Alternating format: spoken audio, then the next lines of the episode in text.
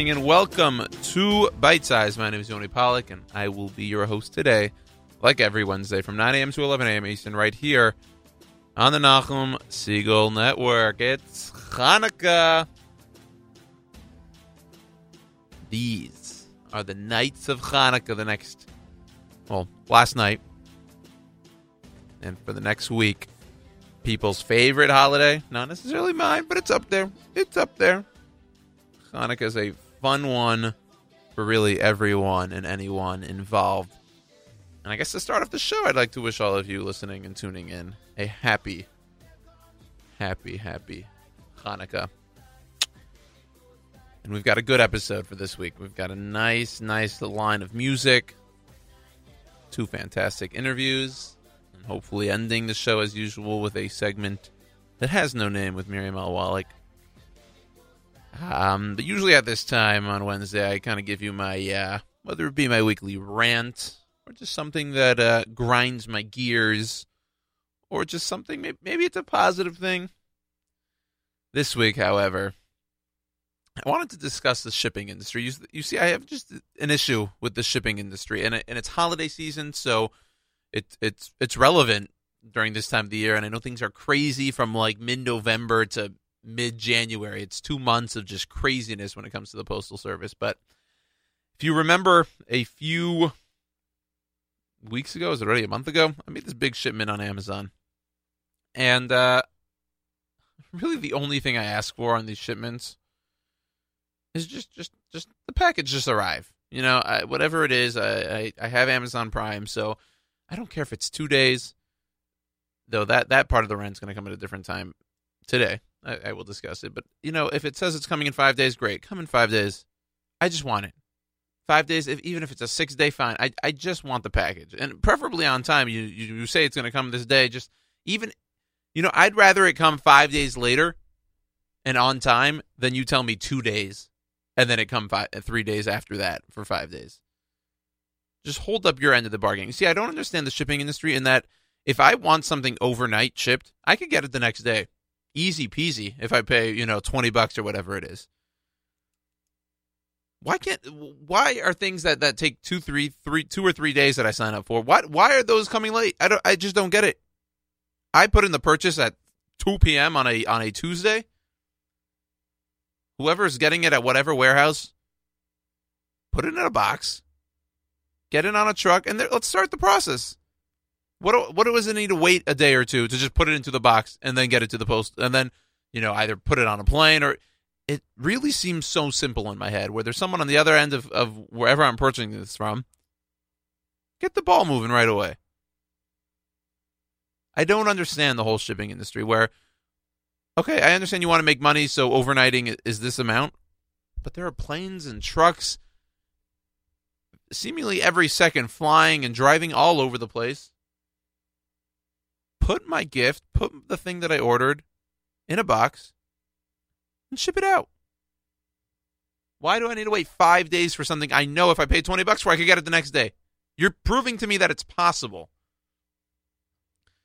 Anyway, one of those things that I ordered, thank God all my Hanukkah gifts made it on time, but this was like, I wonder if I could even check on Amazon. It was early November, I promise you, probably about a month ago. I made a, a, a purchase of like eight, nine things. So one thing came two days later, one thing came three days later, one thing was supposed to come five days later, and it's still not in my apartment. And I contacted Amazon. They said you bought it from a third party seller. You have to contact them. I contact them. They say, hey, we, uh, we don't know. You know, we checked United Postal Service, and they say um, they tried shipping it, but you weren't home. Well, first of all, two things I have to say to that. One, every single package I've gotten over the last three years has made it to my apartment. Why that one person and that one item didn't, I I don't know. So it said they were going to ship it out the next day, and of course they didn't. So so a few days ago, I get on the phone. I said, you know what? I'm I'm going to win this battle. That's it. I'm done. I will. You tell me to hold for 50 minutes. I will hold. An hour later, I'm on the phone, and I held the whole time. And right away, I get some sass. All right, holiday season. These these people are just. You know, I'm sure she got off a bad phone call with someone just being annoyed at her, even though these people on the phone had nothing to do with it. Right? They're just trying to help you. And I get that. And I uh, okay. I get some sass. Fine. Not the end of the world. I say, Where's my package?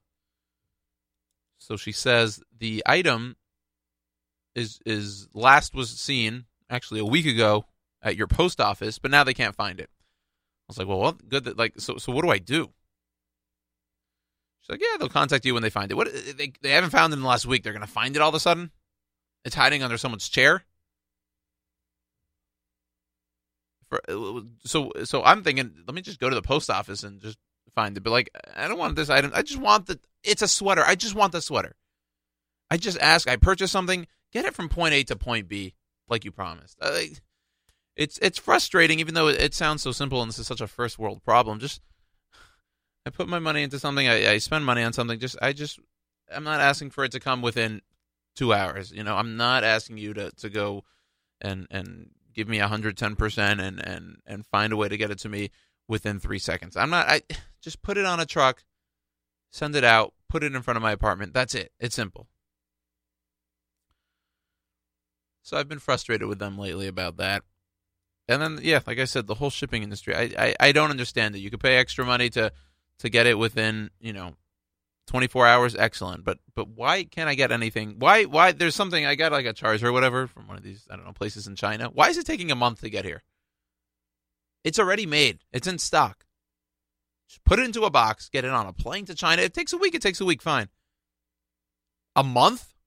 So you're just keeping it in your warehouse for 28 days, then you're going to put it on a plane to China, then it's going to get to New York, and they're going to put it on a truck and deliver it to my apartment. You just you're gonna it's gonna sit there. I promise you for four straight weeks, because they, because they're like, eh, it'll take a month. I don't know. I don't know why we as people accept this and don't do anything wrong. So maybe I'll start some sort of position. I don't know. It's holiday season. That's that's what had me uh, a little riled up today. So I hope you. Uh, I hope you enjoy my little rants or the positive things I have to say. But that's that for this Wednesday bite size. But like I told you, two good interviews this week. The first one being Joanna Shebson at 9:30 a.m. Eastern. She interviews Michael Berl of the Beit Hillel Theater at Hebrew University. They're talking about their Hanukkah production of Cinderella. It's an English musical. Uh, you'll again 9:30 a.m. for that one, and then at 10 a.m. it is Leora Zomick.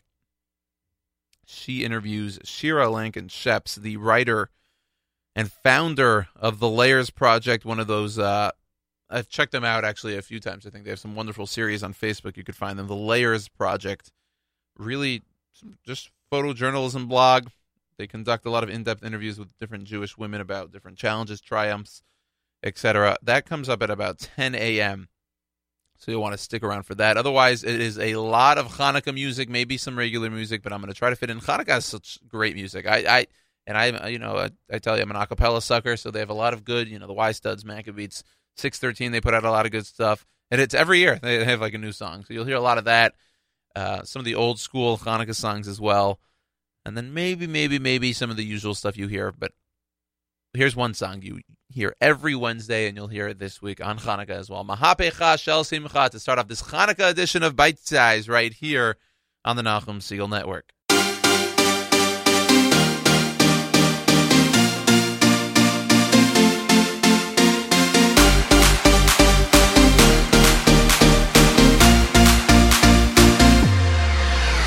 שמעתי שעושים פה מסיבה בלעדיי.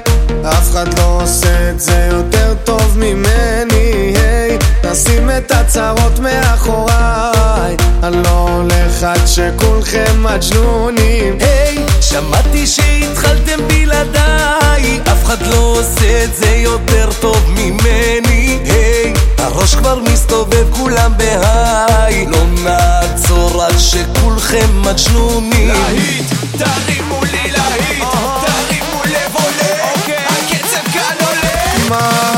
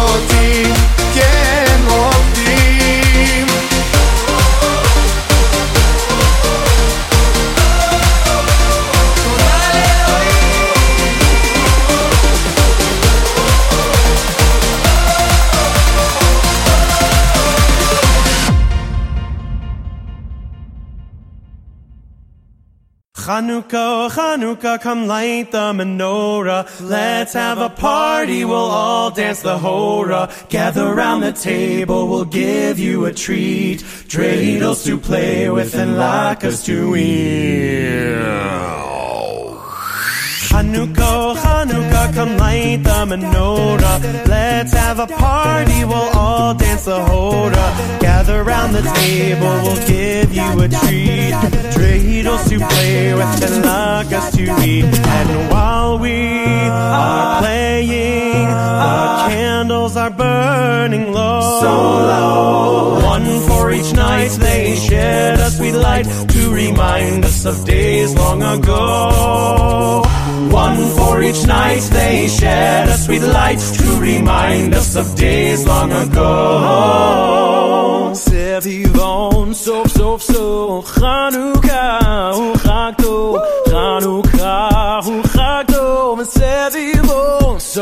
sof, Now let me tell ya, chag simcha, hula, Niskadol, hayasham, Niskadol, hayasham, chag simcha, hula, chag simcha, hula, Niskadol, hayasham, Niskadol, hayasham, chag simcha,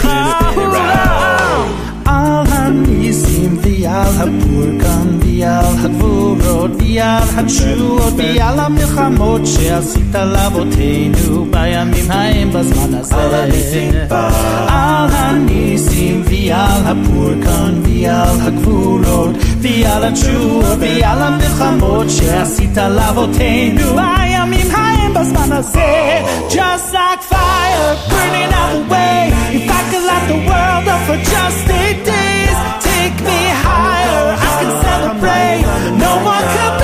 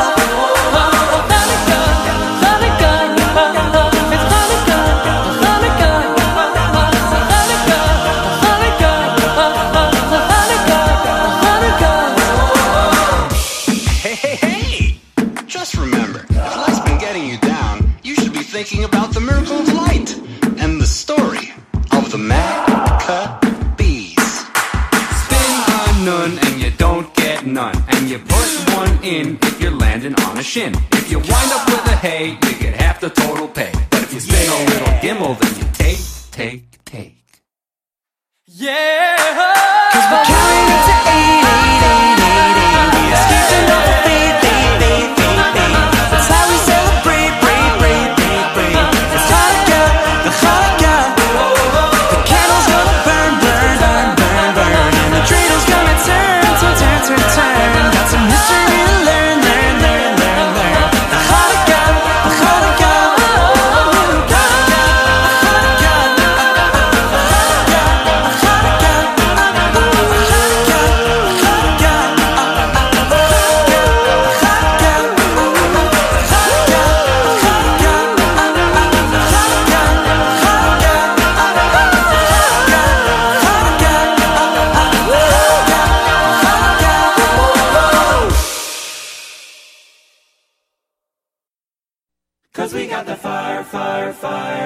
Yeah, we got the fire, fire, fire.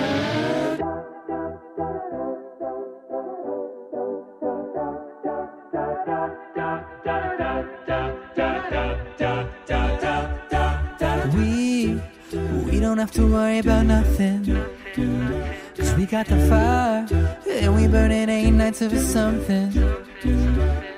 They, they're gonna see us from outer space, outer space. Light it up. They're it bright for the human race, human race. When the lights turn down.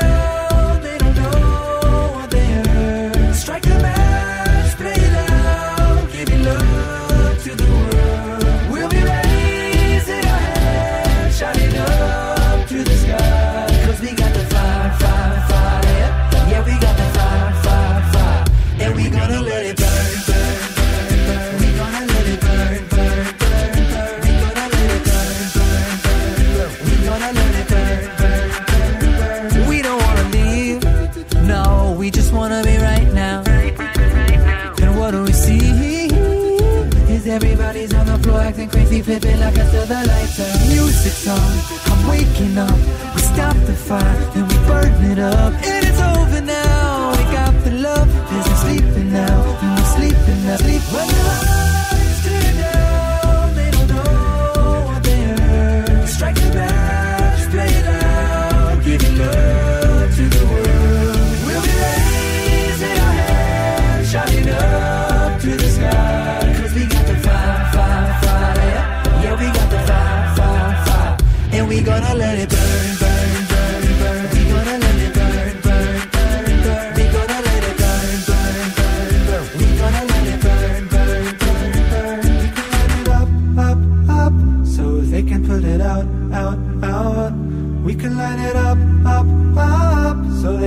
It out, out, out. We can light it up, up, up, so they can put it out, out, out. We can light it up, up, up, so they can put it out, out, out. When the lights tear down, they don't know what they heard. Strike the match, play it loud, giving love to the world. We'll be raising our hands, shining up the sky. Cause we got the fire, fire, fire. Yeah, we got the fire, fire, fire. And we gonna let it burn, burn, burn, burn. We gonna let it burn,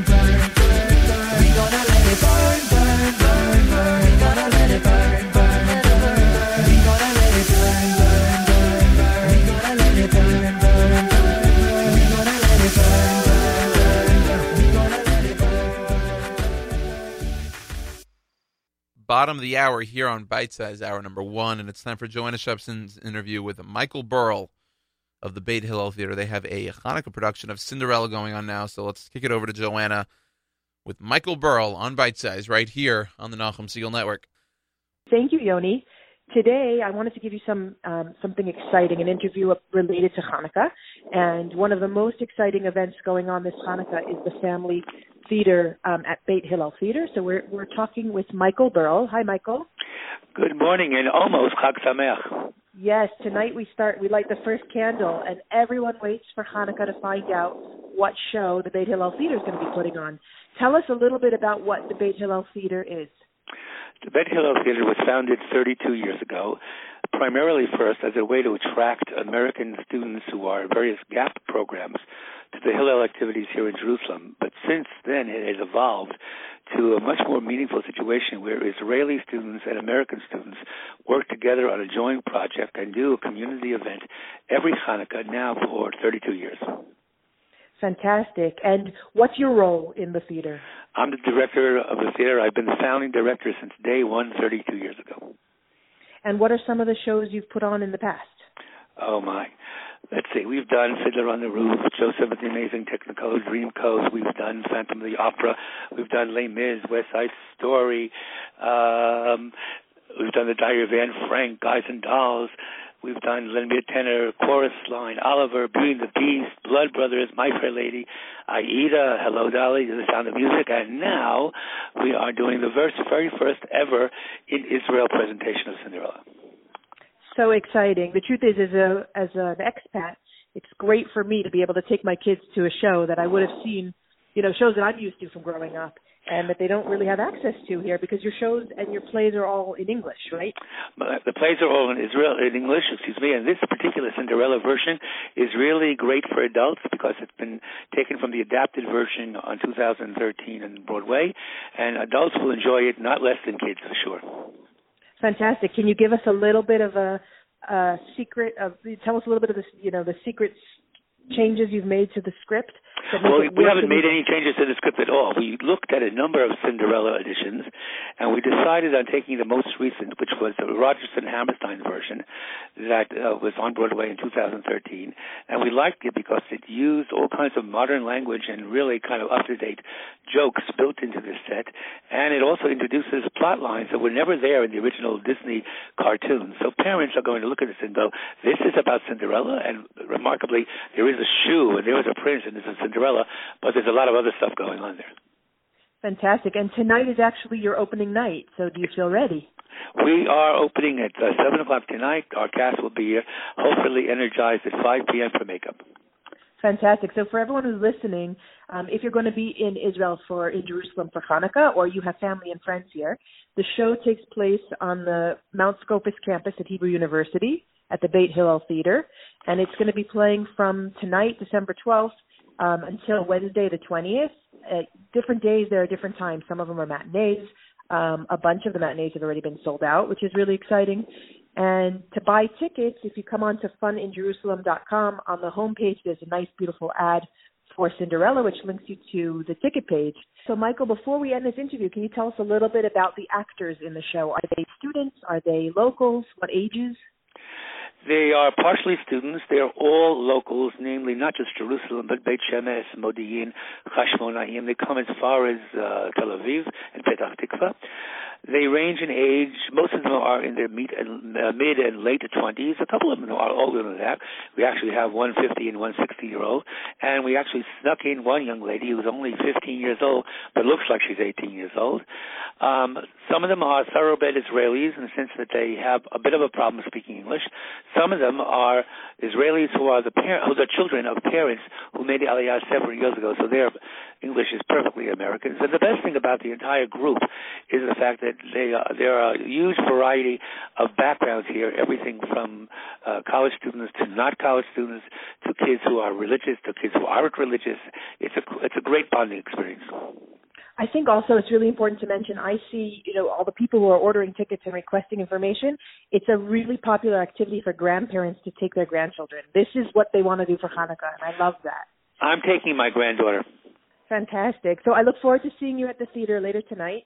And for anyone else who is listening who wants to buy tickets, again, you can email Beit Hillel, B E I T H I L L E L, at funinjerusalem.com.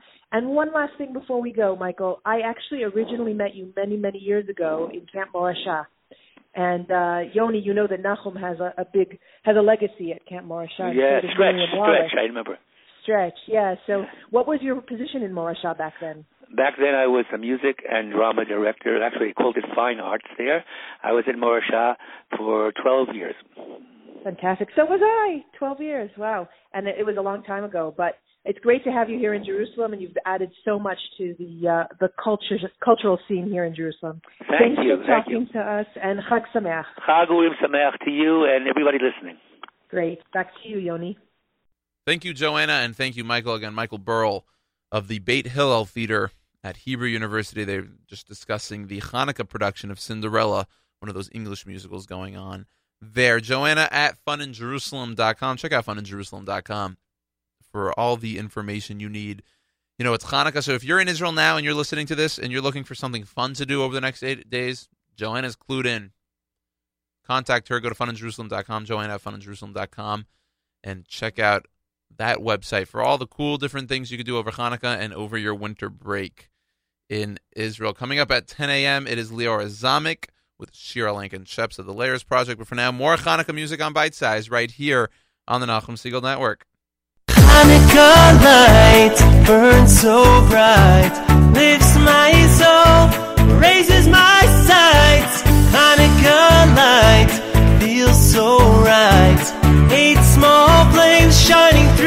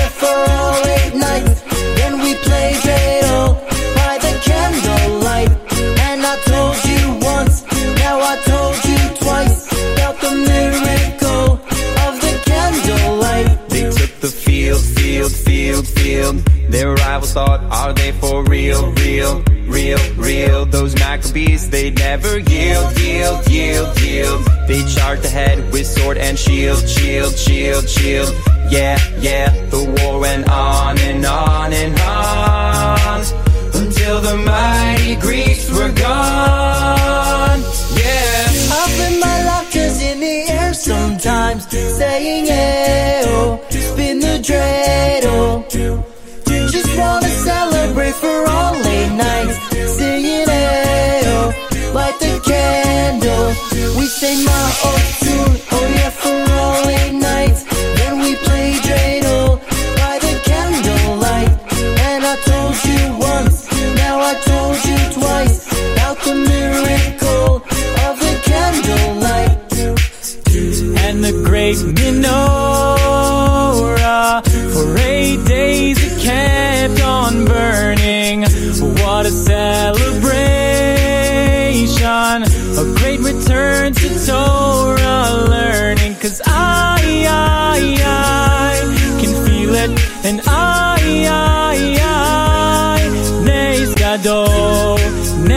Nisgado Nisgadol Hayasham Nisgadol Hayasham Nisgadol Hayasham Sham Sham Sham.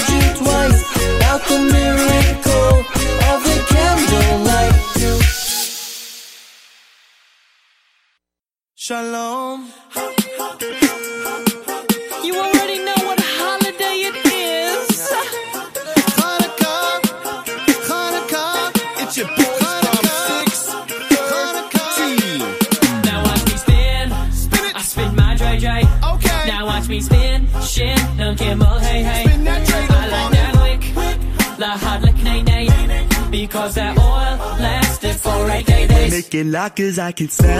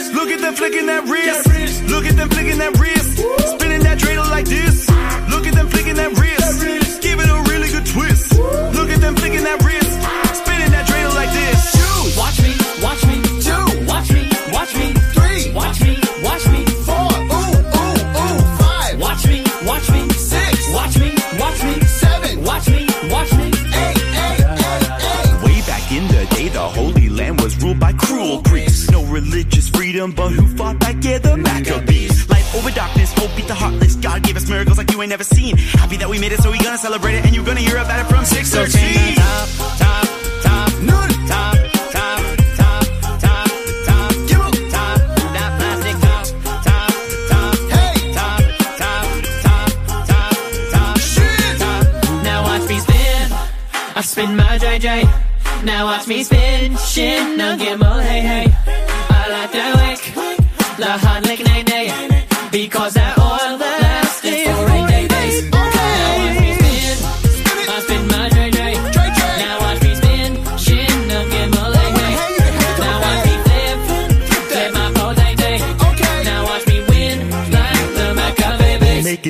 as I can. Those lockers, those lockers. Yum. Shalom.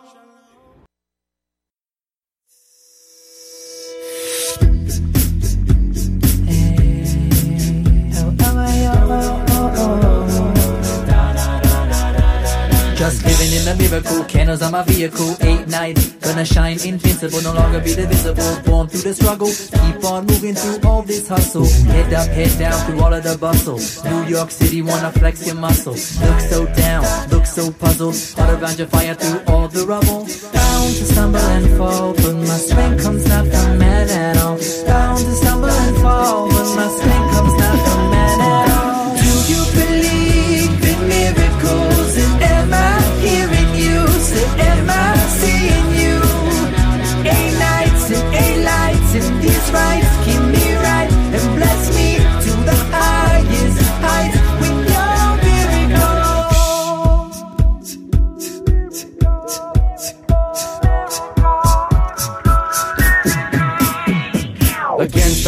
drive on till tomorrow. Wipe away your tears and your sorrow. Sunrise in the sky, like an arrow. No need to worry, no need to cry. Light up your mind, no longer be blind. Him who searches will find. Leave your problems behind. You will shine like a fire in the sky. What's the reason we're alive? The reason we're alive. I stumble and fall, but my strength comes not from man at all. Bound to stumble and fall, but my strength comes not from man at all.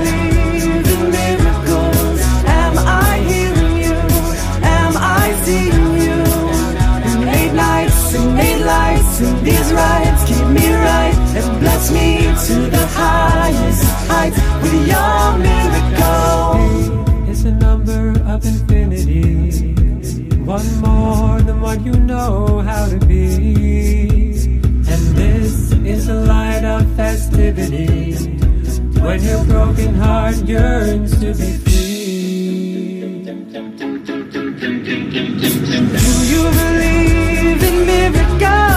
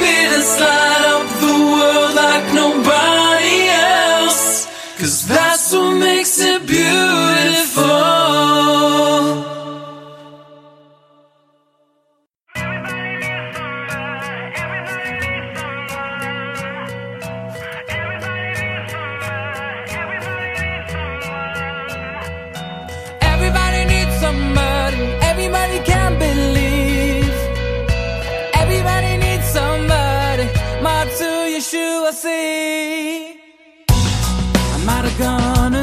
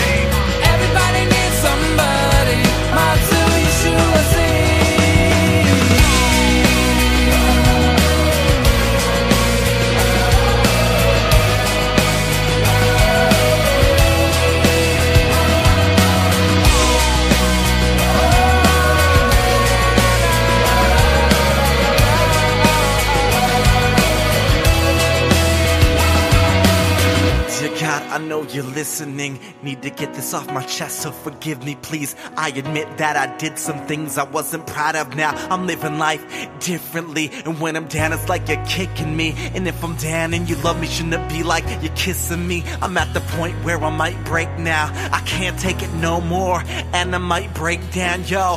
Face down in my palms, and I'm gone, buried in psalms, writing songs. Everybody needs some. Everybody can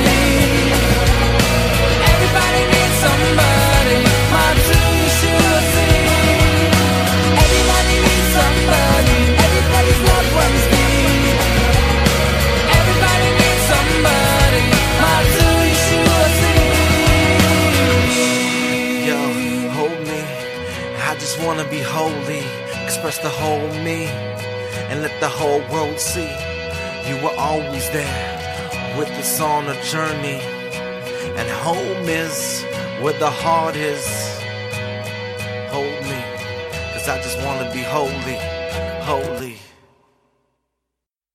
Eight nights I stay up, staring at those candles. They tell the story that occurred. Eight nights we're thankful for that small miracle. Our prayers were answered and our voices heard. When one night turns eight, that's why we celebrate. In the dark of night, the candles stand for oh. The candles stand for, the candles stand for eight nights that we know. Cause it's finally.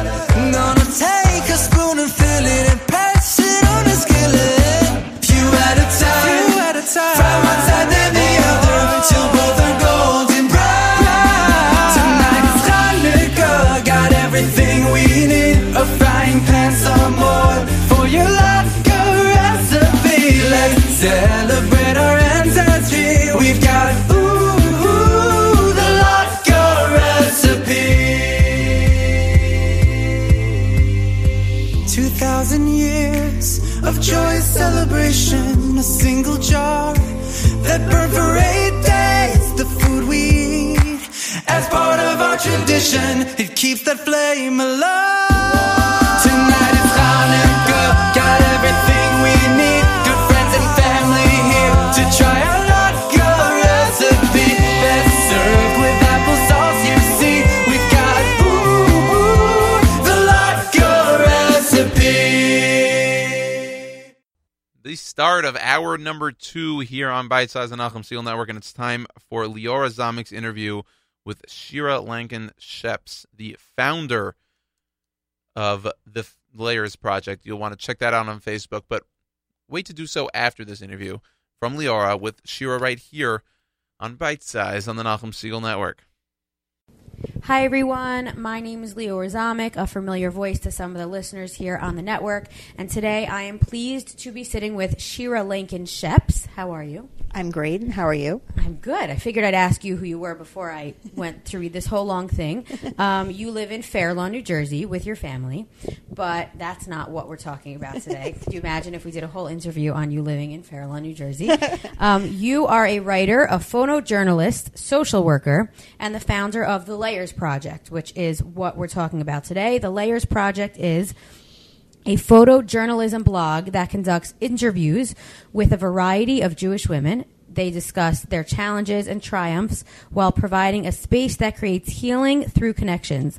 The Layers Project strives to break down stigmas in the Jewish communities by talking about issues and provides a fresh perspective on women's lives through the lens of authenticity. The Layers Project was born out of a need to return the images of Orthodox Jewish women to media, and they continue to expand the project to include more opportunities for representation. It's a mouthful, but it's important. Every single sentence there. Um, okay, what really is it? What are we talking about here? Um, just summarize in, you know, I mean, that was a summary, but I'm saying the point is, what exactly do people see when they he- look at the Layers Project? So, the Layers Project is a photojournalism blog. Um, I take beautiful photos of amazing, amazing women who then tell us their stories in parts. So, our series tend to have five parts, six parts, seven parts, but basically, the way that it works is when you go to your Facebook page, um, you will see um, the story kind of told in pieces. And each piece correlates to a different picture that somehow correlates to what this woman is telling us. Um, and really, what happens is it's just a really effective method of storytelling um, that really gives a snapshot of a moment, of an emotion, and basically it makes you feel um, in a way that a lot of social media doesn't really usually attain in, a, in an authentic way, in an honest way. And that's what we aim to do. And how did this start? Because this is not something that you necessarily see all the time as a blog, especially in the Jewish community, as we said. You're, Right. you know, one of the few. So how did you start this? So um, I was sick for a while, um, and I started writing around. I think it was almost two years ago on Hanukkah. I wrote a blog post for the first time, um, kind of telling my friends and family that I had been ill with like a chronic illness. Um, I had kept it to myself. I was very secretive about it. I was very ashamed about it. And um, I wrote this post and kind of put it out there, and I got like an immediate outpouring of um, support and connection. And through that, it was very healing for me. Um, when I got better, I started a photography business. It was a skill or talent that I was practicing while I was sick. And um, I kind of just, I loved taking pictures. I loved capturing memories. I loved capturing moments. Um, and so I started this photography business. Um, and a few months in, I started feeling like I wanted to do more. There was something else that I felt like I could be doing. Um, and then I decided basically to take this new skill set of mine and to kind of fuse all the things that I knew how to do. You know, I was I have social work background, clinically trained, um, and I love to write, and I obviously love to take pictures. And I basically decided to fuse those things together. What could you do with all those things? right. And um, basically give back to the community what I received, which was basically um, healing through connection. And how did you come up with the name, the Layers Project? Because I just feel like co- I mean, I have a baking business, and to come up with a name for that, and then I ended up switching the name because everyone's like, "No, that name doesn't work." How did you name? Because it's an it's a great name. That's really Thank like you. it. It says what it is. There was something about the word layers that was very evocative to me. Um, people have layers. Um, it it it signifies to me depth. It signifies to me um, coverage, um, also modesty, but also that there's just something more than what you see on the surface. I also think that layers is actually like a buzzword for for Orthodox women specifically because in terms of like dressing and modesty, like we wear a lot of layers. And I think as humans, we wear a lot of layers, and there's a lot more to us than meets the eye. Now, you mentioned um, the uniqueness of layers in Orthodox Jewish women, and one of the things that um, in the description of what it is, you you said that you're bringing Orthodox Jewish women back to the media, but there is a tznius aspect to our lives, and there is a modesty that we have to uphold. So, how do you make that balance? How did you decide um, what the best way to really represent women in the media? Here's the thing. I don't find there to be any inherent immodesty in seeing women in media. Um, I think that we have done a tremendous disservice to our community members, to our sons and our daughters, uh, by removing women from media in Orthodox spaces. Just because you're looking at a woman and she might be fully covered, there's nothing immodest about her, Right. not her name, not anything that she represents. And I feel like making it seem like there is is uh, overly sexualizing women in a really unhealthy way for our sons, and also you're teaching your daughters that we're objects, that And we're we we're inherently are objects, and that is disgusting. And I am so against it. And I've basically dedicated this project to putting Orthodox women and also all Jewish women back in these spaces where they belong. Right. And you do that in a way that it presents them in a respectful way. Yeah, I mean, there's a difference between taking a picture that is suggestive and then just a picture that's emotive. Right. Your pictures are like you you're right, they do speak to what the story is what story is being told. Um, can you give us some of the examples of stories that for people who are now going to go look at your page if they haven't heard of it, um, just highlight a couple. I know you've done some series as well. You've Mhm. done a few people with similar stories. So what's something that you can share with us? Um, I really, I really love doing these series because I feel like um, I do series of three usually, and what that does is it usually gives the opportunity for the reader to experience um, the topic at hand.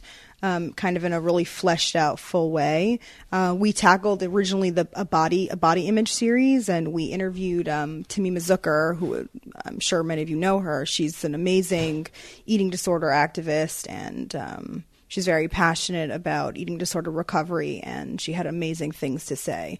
Um, we interviewed um, Abby Sophia from Abby Sophia Photography uh, for the infertility series, and um, she really gave us this amazing insight into um, into what it's like to experience infertility and to go through IVF and to Which is um, such a taboo topic. People just don't talk about it. it's coming around. Um, people are becoming more open about it. It's opening more doors, but a lot of shame is involved. And um, basically, I just think I feel really passionately about taking these topics that there's so much shame and pain and um, secrecy and kind of opening them up and, and showing people, well, like, hey, look, this is actually something that a lot of people you know go through. Uh, one, one out of every eight Jewish couples is experiencing infertility. That is a tremendous number. Right. That's a crazy number. That to the to the point, point that we're we're you know we hush things up and we don't talk about it out loud and everything is taboo and um, there's so much work to be done uh, about sensitivity. Um, specifically in infertility, but in lots of lots of different topics. I mean, we tackled uh, special needs families in a special needs families series, and uh, we heard from Bossy Taubis, who is this unbelievable woman. Um, she's a business owner, unbelievable mother, and um, she told us so much about what it was like for her to be raising a special needs child, um, and uh, kind of the sensitivity, the the complications, the the community aspects that you know might have been overlooked otherwise. Now, what was a story? Obviously, they all have some sort of meaning to you, but what was one topic that when when you thought of it or when people were suggested, you it just had more. You know, you really enjoyed doing the story.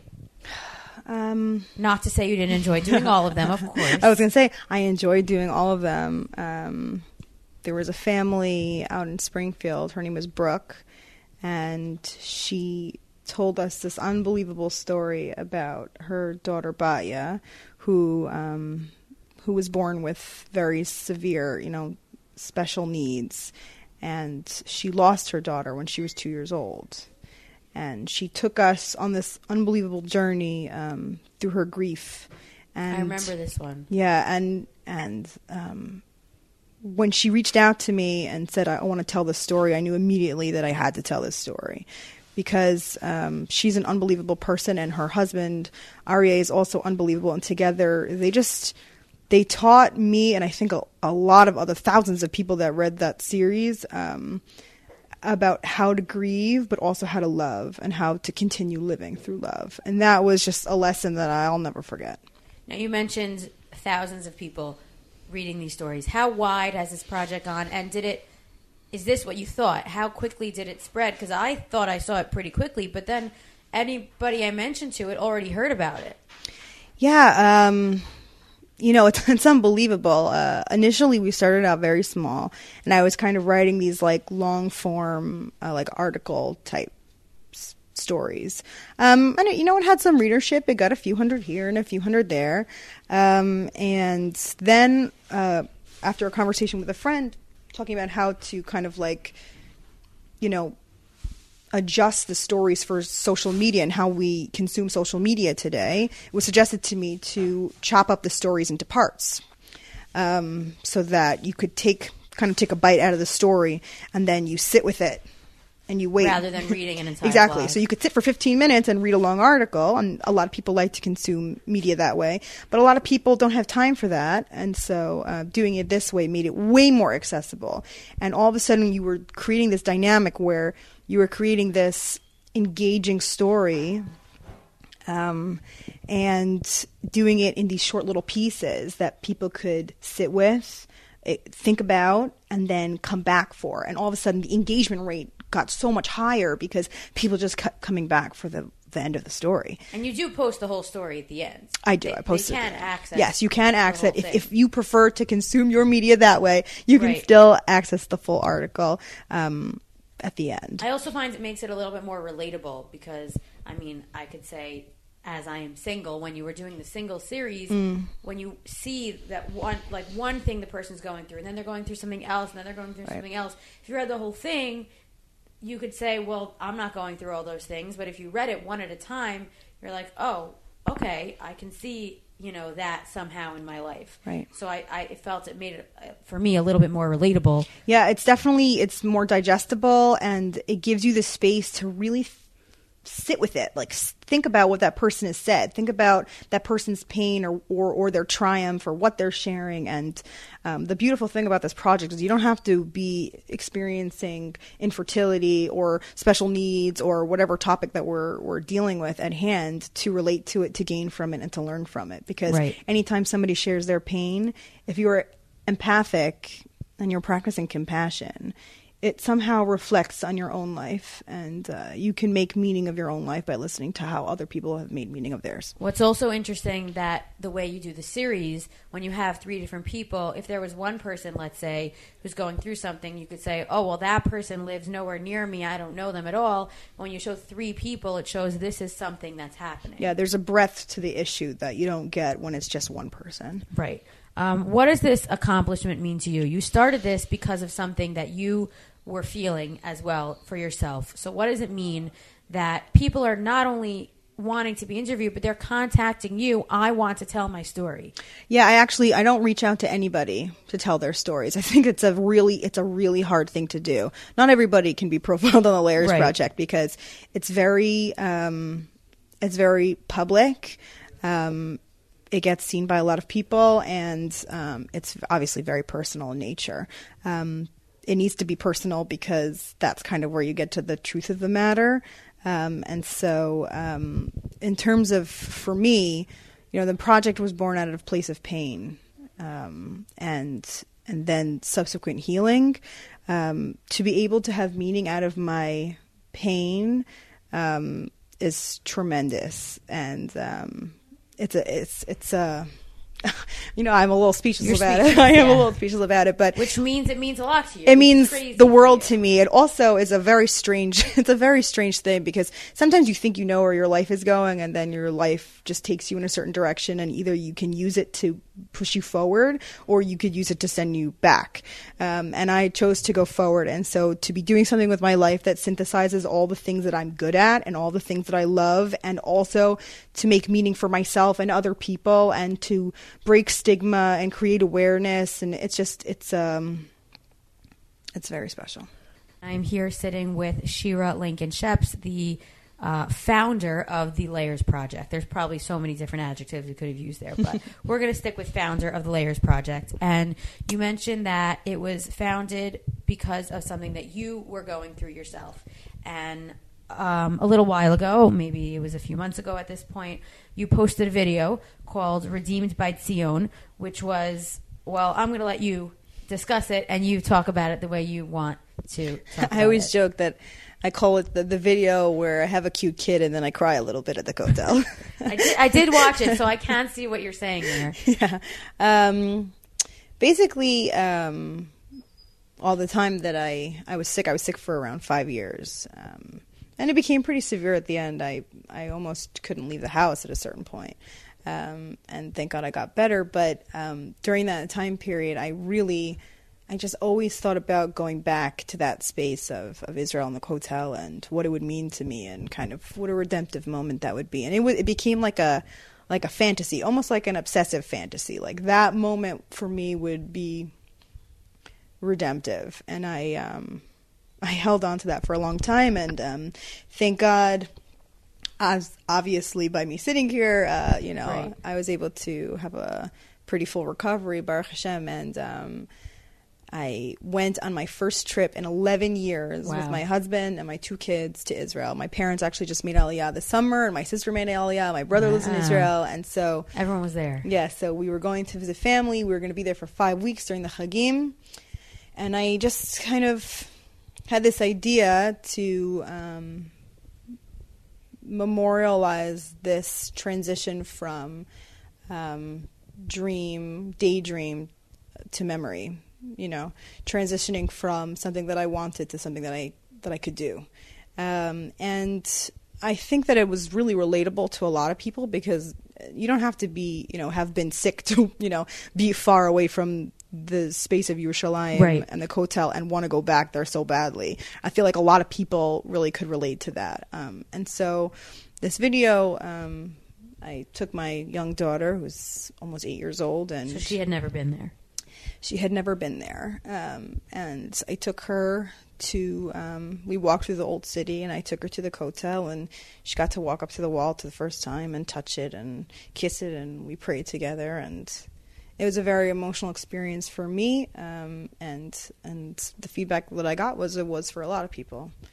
Especially, I think, also the people that knew me well and you Right. know were just really happy for me to see this kind of um, sweet and um, fulfilling of a moment of a dream. Right. What was nice was that we were able to sort of. We didn't really get to know you through the Layers Project because it wasn't about you. It was Mm-hmm. about telling other stories. And finally, we were able to see. I mean, as a follower, I can say Mhm. we were able to see Yeah. behind the the scenes a little bit of what made this a reality. Yeah. Um, what um, can you tell people? Do you have any advice for somebody um, who has this story, this life that they're living, whether the story is over or it's still going on now? Because a lot of cases, you know, these stories are continuing, and, and it's their Mhm. life that they're living. Um, as we mentioned, for some a parent of a child with special needs, that life is not over. So, what can you tell somebody who is in that situation now? Um, the primary thing that I would tell them is to let go of shame. You know, I feel like people very often in our in our Orthodox communities specifically, but also in the broader Jewish communities, are marginalized when they're different. Um, and by different, I mean you don't have the correct amount of kids, or the correct house, or the correct car, or the correct school, or the complication that life, um, you know, life brings complications, and um, we're kind of taught that we really shouldn't be different, that we should be just like everybody else, and that's kind of a value that's considered good. Um, but that's not reality. Like everybody is different. Everybody's got something. Like ask around to your friends and you'll find out like if you get to the honest truth of the matter you'd have no idea what people are going through like It's when the layers. when i started when i started the layers project within the first few months of it like anywhere that i went i went to the supermarket i went to the pool i went to i went to the mikveh and people were telling me about their life stories and their pain and their complications so my advice is to relinquish the shame and um, try to make connections because human connection is what causes healing. Um, allow people to support you um, because they can, they're capable of it, and they want to. Um, educate your friends and family about what you're going through. Um, and I think that they, they can be there. I mean, they were there for me, and I've seen so many times over and over and over again. I think we've, we've done almost 20 profiles on Layers Project, and every time the community has risen to support these unbelievable women who are brave enough to stand up and say, This is my truth, this is my life, this is what's happening to me. Um, and they're every single time embraced by their individual communities and communities from all over. Um, and I think that that's very powerful. Maybe it's a new dynamic, um, but don't be ashamed of being different. Is there any story that um, you kind of want to tell? Is there anything you've seen or heard about um, that you would like to tackle? Any topic that A new um, topic, you mean? Right. Yeah. Something that you haven't come across yet, or if you did come across it but didn't necessarily highlight it um, through your blog. Is there something that you want to rip the layers? In the off of? next few months, we're definitely going to begin to tackle mental health in a big way. Um, uh, specifically, I think we're going to begin with postpartum depression. I think that it's something that's so taboo, so quiet. I mean, as loud as the noise gets about infertility, that makes postpartum depression even more quiet. And I, I have a colleague who told me recently that she feels this dynamic is specific because um, we are so you know trying to focus on the women who, who are not able to have children that when we do have children we feel ashamed about the negative feelings that we feel um, you know caused by our hormones or, or circumstantial or whatever it is. And it's so unfair. Um, and i think that it's complicated and it's messy and it's quiet for now. And i kind of want to bring it out there into the open and just talk about it and you know let people know that it's okay to get help that that's going to be an interesting one. Yeah. Um, Hope I so. look forward to reading about that. Thank you. Um, how can people find you to share their stories if they do have stories? Because you said you don't ask people; people come to you. How can Mhm. they come to you? Um, so we've got uh, set up on the website, uh, which is for now the Layers Project on online. Um, we've got a form set up that you can send in information and you can uh, pitch us, you know, kind of your story and talk to us and reach out. Or the other option is you can uh, message us directly on the Facebook page. And you do answer quickly. I I, do. know that. That's how this happens. I do. Yes, I have an excellent rating on Facebook. I have an excellent message rating. It's pretty good. um, what are your plans for the future? I know you have some pretty exciting plans. Oh, That yes. we do want to talk about. What do you see for the Layers Project moving forward? So we are entering a very complicated time right now. Uh, Facebook has been the primary. I mean, we have a website, but the purpose of the website is mainly to archive. Um, Facebook is going through, as many people know, an algorithm shift. They're trying to combat things like fake news. Um, and so, what they're doing is they're going to be removing groups and business pages from your news feeds.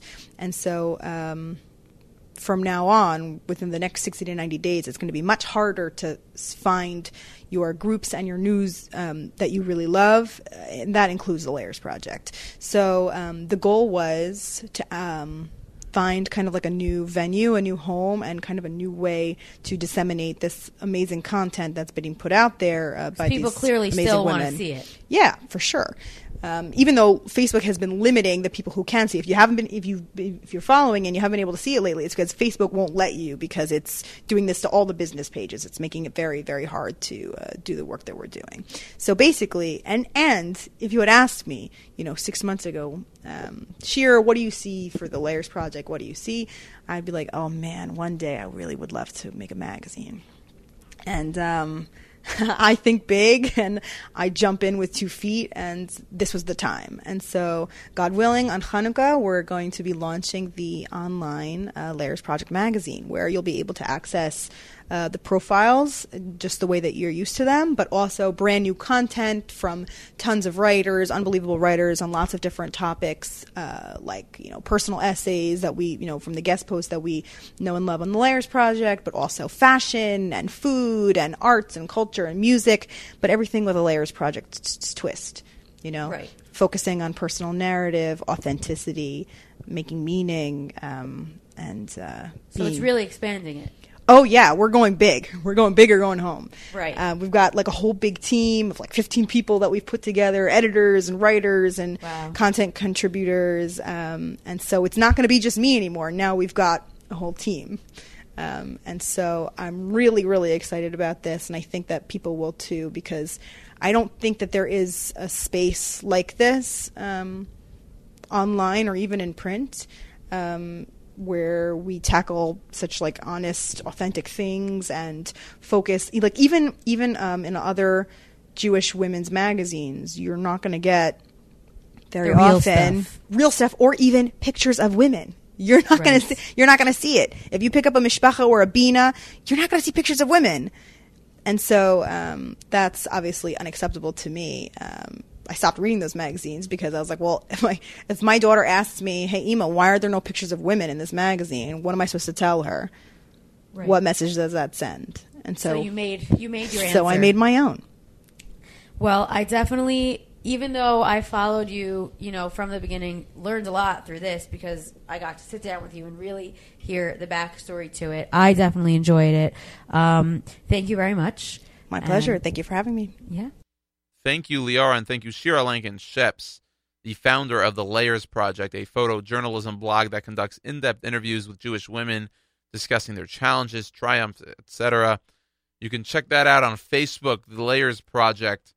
They really and I and I've uh, liked their page for already several months by now. They do some great stuff, and uh, I definitely encourage all of y'all to go ahead and check it out again. The Layers Project on Facebook. We wrap things up here on Bite Size with plenty more Hanukkah music, but also the segment that has no name coming up with Miriam Alwalek towards the end of the show, and then Avrami's live lunch from eleven to one. But for now, more Hanukkah music on Bite Size right here on the Nachum Segal Network. I see a light reflection, refraction. Is it nothing more than a chemical reaction? It flickers and grows. Nobody knows how much we feel, how quickly it goes. Turn off the dark and vanquish the night. Show the whole world for eight days of twilight. Then and now they fought and we fight. Fight for the right to live by our own light. Let me see the light. Give me something to live by. Let me see the light. I need something to live by. Help me see myself in my reflection. Let me shed the light in each direction. I wanna see the light. A million times the speed of sound, fast enough to go around the world that we live in. So much cold and strife. One little light to warm another life for the darkest night with the brightest light. Cause it's time for you to shine. A little dedication, a small illumination. Just one person to change a whole nation. Let me see the light. Give me something to live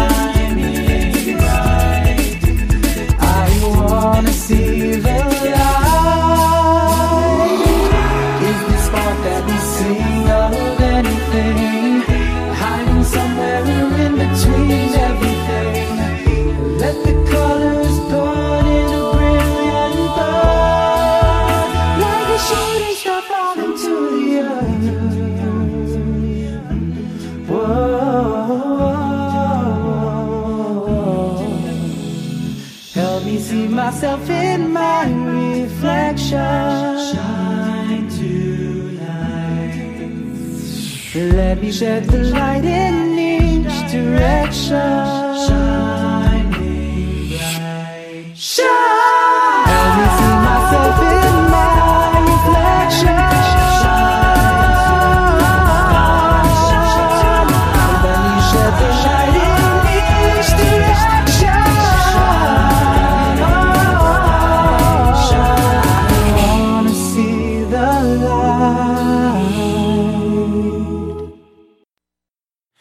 Because you know we're all about that nace, about that nace, no oil. We're all about that nace, about that nace, no oil. We're all about that nace, about that nace, no oil. We're all about that nace, about that nace, nace, nace, nace.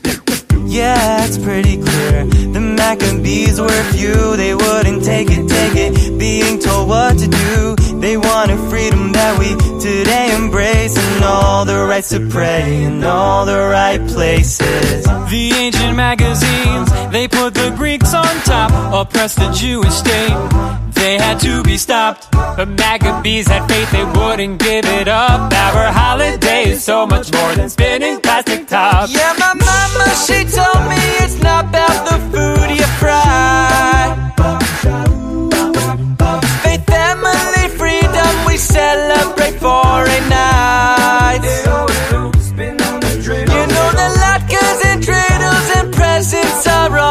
fun.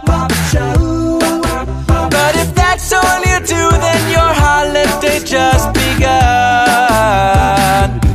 Because you know we're all about that nace, about that nace, no oil. We're all about that nace, about that nace, no oil. We're all about that nace, about that nace, no oil. We're all about that nace, about that nace. Hey! We took the temple back. One day of oil burned much more than that. And now we celebrate by eating fat. But we're here to tell you that our holiday is so much more than spinning plastic tops. Yeah, my Bobby, she told me it's not about the food you fry. Hey, family freedom, we celebrate for a night.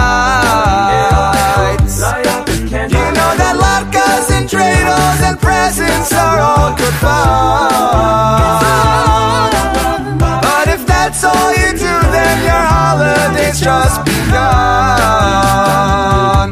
Because you know we're all about that nays, about that nays, no oil. We're all about that nays, about that nays, no oil. We're all about that nays, about that nays, no oil. We're all about that nays, about that nays.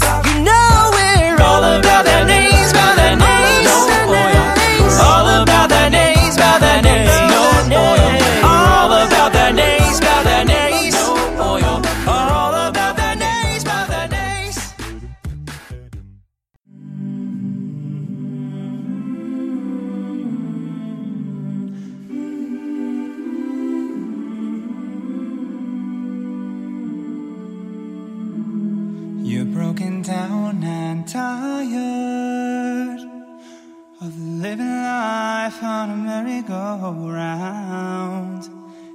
can't find the fighter. But I see it in you, so we're gonna walk it out and move mountains. We're gonna walk it out and move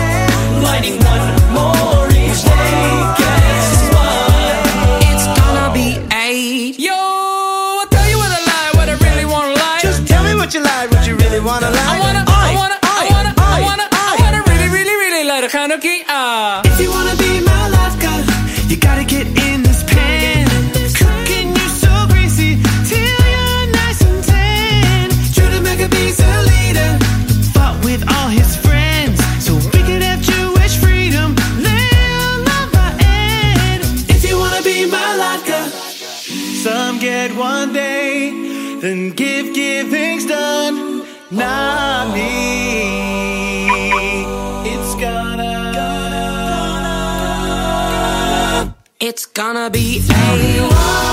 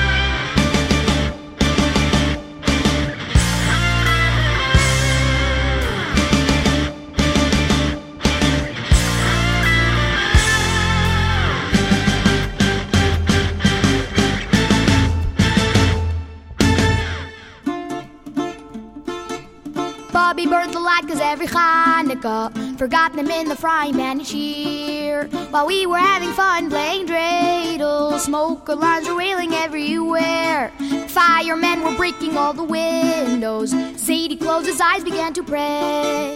Those latkes had no luck, our mouth bit down and stuck, but Bobby made us eat them anyway.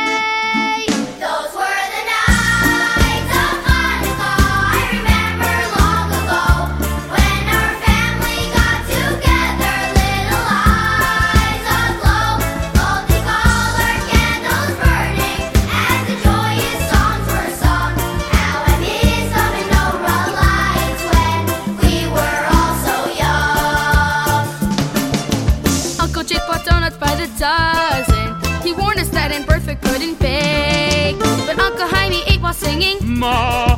And that was Uncle Jaime's big mistake. Our parents stood there beaming as they called us and handed us the presents one by one.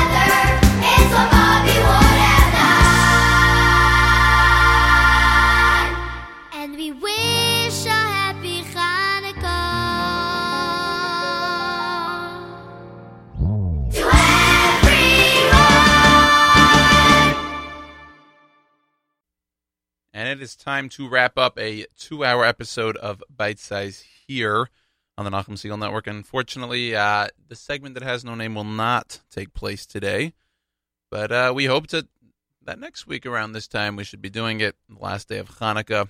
Hopefully, Miriam Al Wallach will be able to join me as we discuss uh, everything and anything related to Hanukkah then.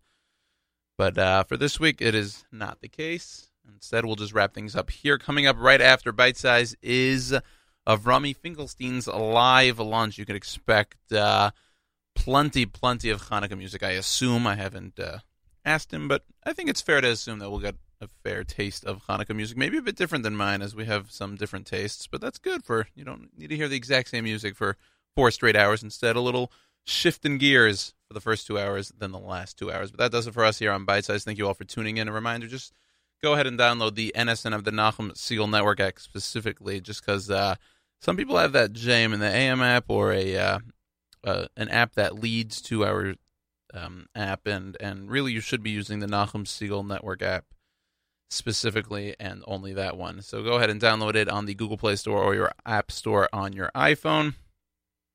Otherwise, uh, send me an email, yoni at nachumsegal.com if you have any questions, comments, concerns. Probably no concerns, but just questions or comments regarding the Nachum Segal Network or this show specifically, yoni at nachumsegal.com. That does it for us here. My name is Yoni Pollak. Wishing you all a good day, a happy Hanukkah, and reminder that the bite size is always, always, always the right size.